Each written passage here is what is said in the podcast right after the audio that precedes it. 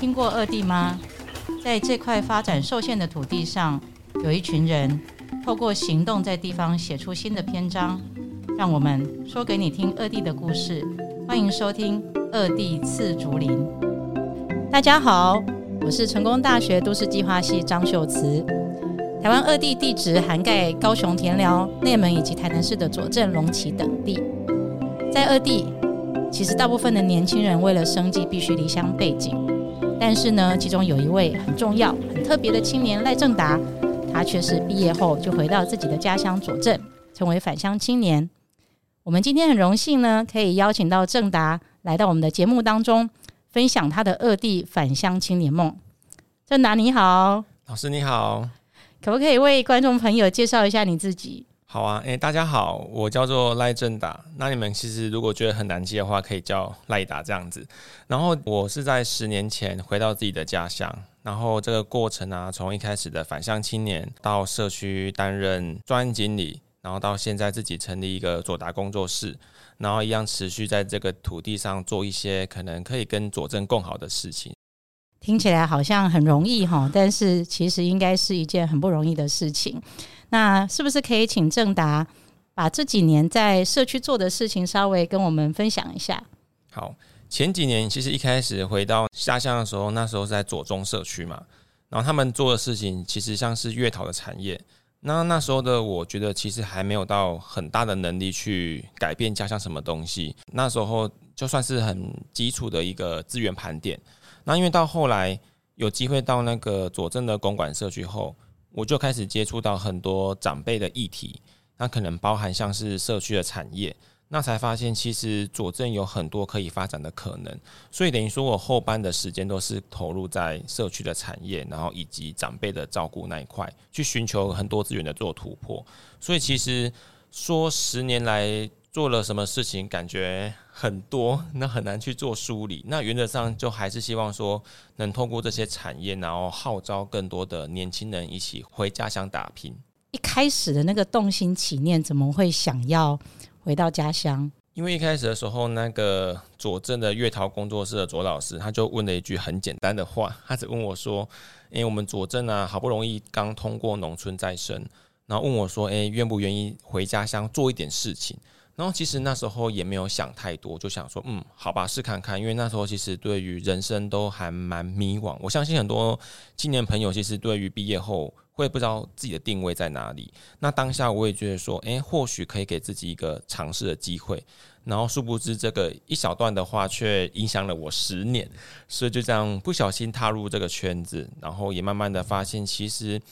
这个圈子可以让自己发展的面向跟成长的养分真的很多，所以就这样一路走了十年。嗯，如果请正达稍微描述一下这个过程当中有哪一些感受或是情绪，你会怎么描述它？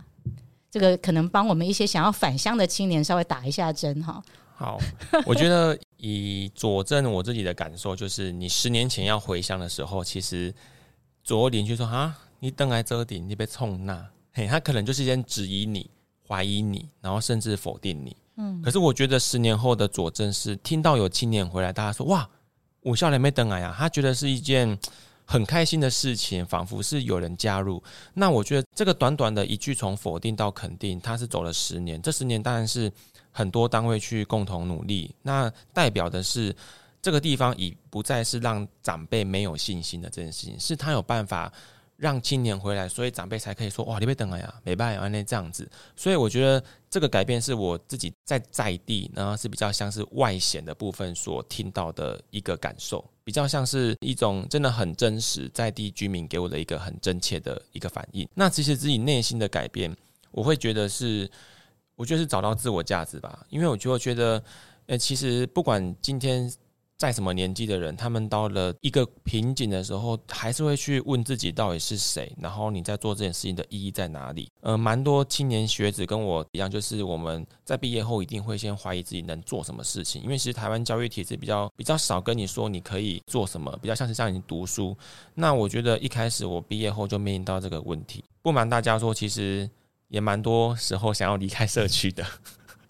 就是那个离开，很多原因呢、啊，可能也是因为你会觉得说你在做这件事情在干嘛，然后你会被外在的一些更好的诱因，然后你会考虑到自己未来的人生规划。所以我觉得种种的原因其实是会蛮多想要拉着你出去的念头。那为什么会一直不小心的留在社区？其实我到现在还是没有一个具体的回答或是名词可以跟大家讲，说我为什么会一直留下来。可是总有一股力量，好像告诉我说：“哎，反正你就做就对了。”我觉得是一种很很内在的一个很灵魂的声音，就是说：“哎，反正你就是做，先不要管那么多。”对。然后后来就这样跌跌撞撞，就是到现在。那我当然，我觉得找寻自我价值这件事情，是真的，身为每一个你要回来家乡的年轻人，你必须去做的功课。所以这个过程，我觉得会慢慢让让你自己认识你自己是谁。然后你这个认识的过程，你就可以慢慢的去显化，然后去发挥你自己的能力，然后来帮助这个在地。我突然觉得好像在讲林雪哦。我想刚刚正达点到两个很重要的，我觉得其实让一个青年愿意回到家乡来，其实当然除了你刚刚提到很重要那个内在的一些驱动力、成长或是一种隐形的力量之外。其实社区的支持也还蛮重要的，就是你做的事情是有人肯定的这件事。那我我其实是还有一个我个人很好奇哈，因为连我都没有做过，就是在社区工作这个环境啊，跟你一般在外面工作的环境有什么不同？我想应该很多年轻人都很好奇。好，就是假设我们现在在外面工作的话，我们的教科书、我们的背景可能都会跟你讲说啊，有主管、有同事，然后有种种一切，好像。一个阶梯式的升迁管道，那其实，在社区，你首当面对的就是你的同才，就是长辈，你的讨论对象就是自己，就是你会无止境的对话。同才都是长辈，是因为他们本身在偏乡就是属于比较弱势，资讯比较不对等，所以他们其实没有过多的一些经验可以跟你分享。那你能唯一的就是。他们帮你解决掉一些你可能无法解决，譬如说人事的关系或在地的一些政治的关系，那他们可以支持你的就是你可以在在地好好做这件事情。所以我觉得跟外面工作最大不同就是。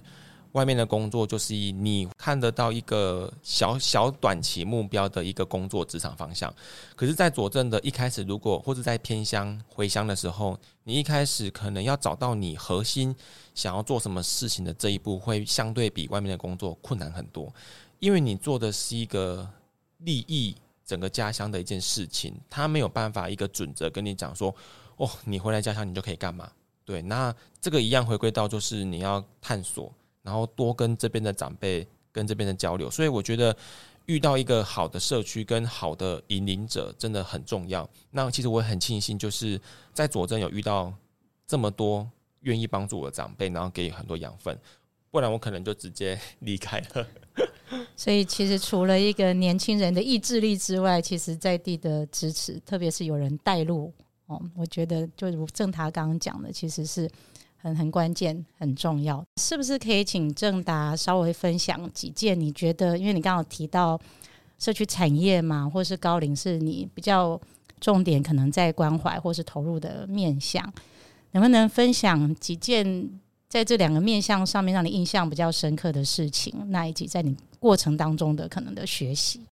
好像那个社区的产业来讲的话，其实我们都知道说，那个一个地方一个社区，它需要有个经济的载体，去让社区有更多的资源去做更多的事情。那我觉得以左镇来讲的话，它真的很需要一个产业去做支撑。那很幸运的，那时候进来公馆的时候，他们就在发展葛玉金。葛玉金这件事情，其实是根据在地的文史调查，是长辈的阿公。他们就有这样的饮食文化，所以我觉得我们更应该去把这样的一个产业去做更深入以及更发扬。所以那时候就跟随社区来做葛玉金的这个产业，然后就开始从他们的产销，然后到后端的行销都有去做接触。那当然这一路可能这样一句话讲完就觉得蛮轻松，那过程遇到了蛮多问题，就可能包含可能是产量，我们其实也会跟随着气候的变迁做影响。那过程也会碰到很多行销的问题，所以其实产业可能大家都说啊，你做产业就做产业三个字，其实可以带到很多的面向。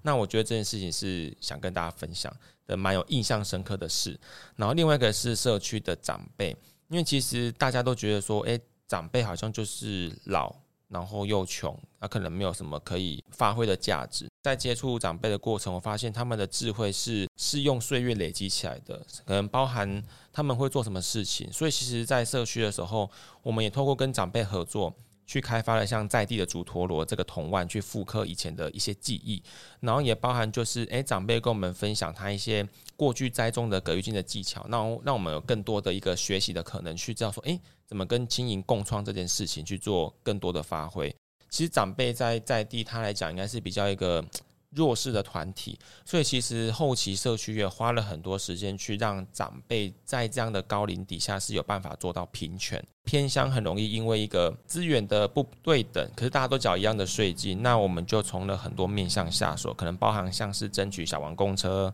还有一些福利的政策，让这边长辈感受到，其实，在偏乡他们也是跟一般的正常人是一样的。所以在社区的产业跟高龄照护这一块，就这两件事情是我觉得印象蛮深刻的一件。正达其实刚刚提到几个左镇这边蛮重要的一些议题或者是创新的面向哈，那像是正达待过的左中社区、公馆社区，其实都是很重要在地方服务高龄照护的这样子的一个单位。那我觉得左镇地区的社区做的很重要的事情，其实是。除了做高龄关怀之外，在过程当中可能也会去做一些文化素材、历史的一些调查、采集等等的去做结合。那同时就是除了这样子的一个故事收集之外，也会把它转移变成是产业发展的这个可能性。所以像刚刚正达提到的这个经营共创啦，哈，然后或者是后续怎么样去连接在地的这样子的一个。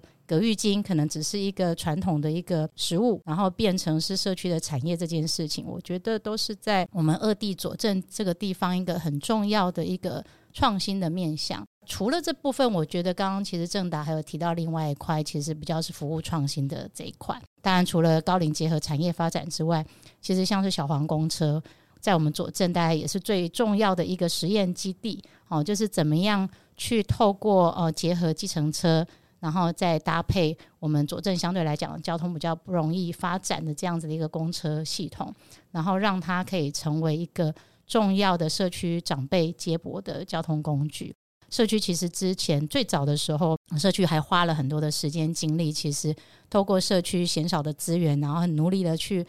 募资啊，然后争取了一台可以接驳长辈的一个交通车。然后很多年都是每天这样子两三个小时去接驳长辈到社区来上课，好，然后共餐这些事情。那我觉得这些经验其实都变成了后来政府的一些服务创新上面很重要的一些基础，哈。所以我觉得其实这个是我们这几年在佐证跟地方工作的时候看到很重要的一些面向。刚刚其实听正达这样讲下来，好像。那个轻描淡写的哈，可是我相信这个过程当中应该有蛮多的这个 不一样的经验啦。哈。那再想要请正达跟我们分享一下哈，就跟成大这边一起工作也有一段时间了哈。那回想起来，你还记得哪一些让你印象比较深刻的一些合作经验吗？一开始回到社区的时候，包含带公馆社区，然后第一次听到说，哎，可以跟成大合作，那时候我觉得蛮冲击的，就是哎。诶陈大竟然要来社区帮忙这件事情，所以其实这几年下来，让我有一个非常印象深刻，就是古道这件事情。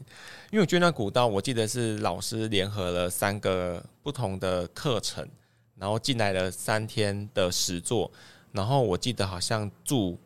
住帐篷，然后我们就拿着镰刀跟斧头去披荆斩棘，然后我们的背后的。底蕴就是我们要找到长辈来佐证的这条路，所以有去走山路，也有走水路。那这件事情其实如果以一个一个外面的比较现实的观点说啊，做这视频有意义啊，这么多人做这件事情到底在干嘛？可是当下我觉得说，天哪，这样有个学校为了这么一个很基础型的一一个文化论述，一个历史的脉络去帮我们做梳理，然后动员这么多师生，然后盘点这么多资源，我觉得那时候我觉得这件事情，我到现在想起来是觉得很感动，甚至看到那些照片，然后包含整个工作方的的设计，所以从此以后，其实在我心中就是有。埋下一颗种子，到现在不敢说发芽啦，可是至少我觉得说，哎、欸，我们现在做的每一件事情是后来可以慢慢的具象化这些事情，是觉得还蛮重要的。我也认同，件事情让我印象很深刻，真的很深刻，因为 那个我被蚊子叮到爆炸，而且还有我们还有那个彩带，对不对？还有学生给我滚落竹林，哎、欸，对，有有有一个，我们我们还呼喊说你在哪里。很慌张，所以我觉得那时候真的是印象深刻。后续更多印象深刻的是，都计系的学生有一团做毕业制作，他们在佐证。因为其实那一那一团的学生，他们来了佐证很多次，然后来了不同的组别，然后不管是从二寮到草山，还是到化石园区，都做了不同的演绎。那我觉得这个过程重点是他们在追求知识的这一个正确性，他们其实。不厌其烦的，就是来佐证，然后来跟我们寻求一个比较正确的的用词跟说法。所以我觉得他们那一种细腻做报告的程度，其实我觉得对于我过去的求学背景也是很多可以学习的机会。那这件事情也影响到我后来发现，诶，学生做的一个毕业制作，它不再只是毕业制作。他是有办法去滚动整个大佐证改变，包含现在如果各位观众你们有机会到那一个佐证的这城广场，它就是的前身就是秀实老师跟他们学生的团队最开始是帮我们串联起说，诶，化石园区跟佐证街区有没有一个可能性可以把它这样做滚动，所以后续才有策动地方的区长。然后议员跟立委去争取台糖的用地，然后联合了里长，然后到现在你们各位观众看到的佐证蔗城广场，它是一个这样的很确切实地的一个发展的历程。谢谢政达哈，我自己也觉得受到鼓舞。那我想这个刚刚上述的这两个经验的分享，嗯、我们就接连着带到下一个想要请教政达，就是说，诶，今天如果没有大学走进社区，我会觉得有差别吗？或者这句话可能也是我们常常会被教育部请教的哈，就是大学的参与到底为社区带来什么样的影响？我会觉得说，社区的资源绝对没有办法像大学端的那么多的知识背景。那我觉得在资源匮乏的情况下，用合作的方式确实可以带来一个地方的改变。然后再者是我近年来一直想要提倡的，就是我觉得。偏乡的共同问题就是没有人，然后你也不可能等待一个一岁两岁婴儿在成长到二十几岁陪伴你继续做社造或者是做运动。那这些情况下，我觉得现阶段最有可能的方式就是透过跟大学端的合作去扩大更多的关系人口，然后让每一位学生，无论你是到哪一个偏乡服务，一一旦你离开之后，提到那一个名词，你心中都会一个颤动。因为你已是一个确切在那边活过的人，努力过的人，所以我觉得大学端如果没有走进社区的话，社区可能还在那边，可是他就没有这么多创造，啊，也或许凋零的会更快，因为没有办法被做系统化的文化保存跟文字记录。所以我觉得大学进到社区，它很重要的是，它提供了一个一个机会，让这些学子们可以来社区去感受、去体验。然后让他们成为一个更温柔的人，应该这样这样讲吧。因为我觉得喜欢台湾土地这一块的人，他多少都是很容易被感动，然后可能就是比较能替别人去着想。所以我觉得这个过程就是可以给这些学生一个机会，然后让他们在心中种下一个很良善的种子。那未来他可能不会在社区，不会在在地工作，可是他可以听到这个地方的故事，他会有共鸣，他会有感动，甚至愿意。有机会回来走一趟，然后用他们自身的影响力，在这个社会上去感染更多的人，所以我觉得这是一个大学跟社区之间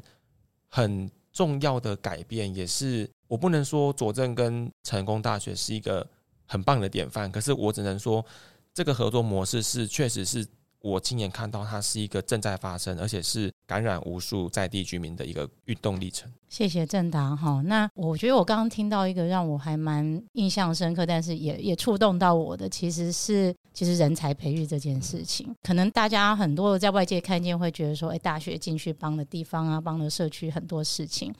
但是其实回归到最后，我们其实很重要的一个改变，就我自己很认同政达的，其实是一起进来参与的这些人，其中啊、有很大多数的人其实就是我们的学生，我们的学生甚至老师，其实透过这个过程，有更多的认识台湾这一块土地。那我也认同刚刚政达讲，因为认识，所以我们就更温柔，用更谦卑的心来对待我们的这块土地跟住在这上面的人。我相对来讲，我觉得是。USR 哈，或者大学社会责任这一个潮流下一些还蛮正面的事情，但我相信从社区端应该也是有一些在过程当中跌跌撞撞，怎么样跟一个另外一个单位啦，哈，去做合作。有时候我们大学也蛮天龙国的哈，另外一个单位合作的这样子一个经验，所以这个社区跟大学合作的一些美眉嘎嘎，是不是可以请正达比较是从社区的一个观点来跟我们分享一下？好，因为其实以现实面来讲的话，学生也不是每个都是有这样子的一个想法，所以他们可能会因为课程的逼迫，呃，学分的诱惑。有押韵，老师的要求，要求对，然后进到这个场域，所以他们一开始，我觉得那一种的利基点就是啊，我就是在做一个功课啊，我就弄一弄就好了。可是我觉得这是一开始的动机，那过程我觉得有几个看到改变是，他发现这不是他们想象的单纯的功课，所以我觉得后续如果。有办法去做衍生，那些学生就会变成他自己学到的东西。嗯，期望跟落差之间，就是在于说，我们可能都觉得说，大学端合作都永远都是好的一面。可是像这一种，呃，学生的落差，然后可能就是讲白话叫不用心啊。可是毕竟你也知道，它是课程，你也不会过多的要求他去做到什么。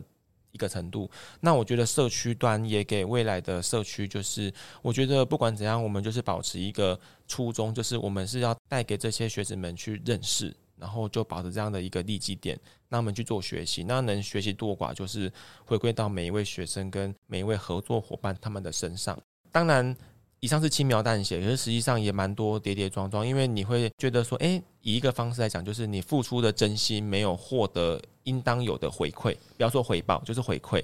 那这件事情换个角度来思考的话，就是其实当我们要付出真心的这件事情的时候，其实本来就不应该要求什么什么回报或回馈了，应该是我们已经抛出了这个橄榄枝，那后续怎么去让大家接收到？就变成我们在过程中的互动变得很重要，所以我觉得回归到老师刚刚讲的一点，就是看坏的那一面当然也是有，可是最终还是会希望回归到说，诶，我们做这件事情能不能感染更多的人？用这个想法，反而比较不会落入说啊，好像我们就永远就是一个比较弱势，然后被欺负这种概念。可能是一个平等互惠的一个关系，那同时其实也转换那个思维，变成诶，大家其实一起是在做我们国家未来的人才培育的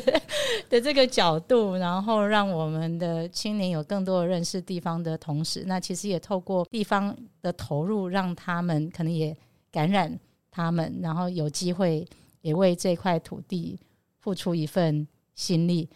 但我想，刚刚正达提到的，就我个人的经验了哈，我觉得还蛮多重要。其实是这个一开始在启动这个合作，或者在讨论我们要去参与的项目的时候，其实是需要跟地方有充分的一个讨论。除了前期的讨论之外，我觉得在过程中其实不断的沟通，有充分的沟通，然后修正。那我自己觉得还蛮重要，其实是。结束之后，其实是要有一个共同评估的一个过程去理解。我想每一个创新的历程当中都有它跌跌撞撞，然后有它可能在过程当中学习或是磨合的地方。但是这个，我觉得这个所谓的一个回馈圈，这个 feedback loop，就是从前期的讨论过程的沟通到后期的这样子的一个评估，其实是需要充分做到，我觉得才能够去达到。我们现在常提到的所谓的大学跟社区的伙伴关系。然后我顺便补充一下，就是，诶，其实我觉得，我相信台湾的农村跟很多的人，我们都会觉得说，合作就是一个口头上说的这样子就 OK。可是其实这几年的经验，我是觉得说，诶，如果大家未来有机会合作的话，回归到比较，因为我是用血泪史换来的，回归到比较正确的方式，应该是有一个正式的合约，是保障学生跟学校以及社区三方，因为我觉得。这样会一个比较有凭有据。我相信台湾很多社区也发生过这样的事情。那我觉得，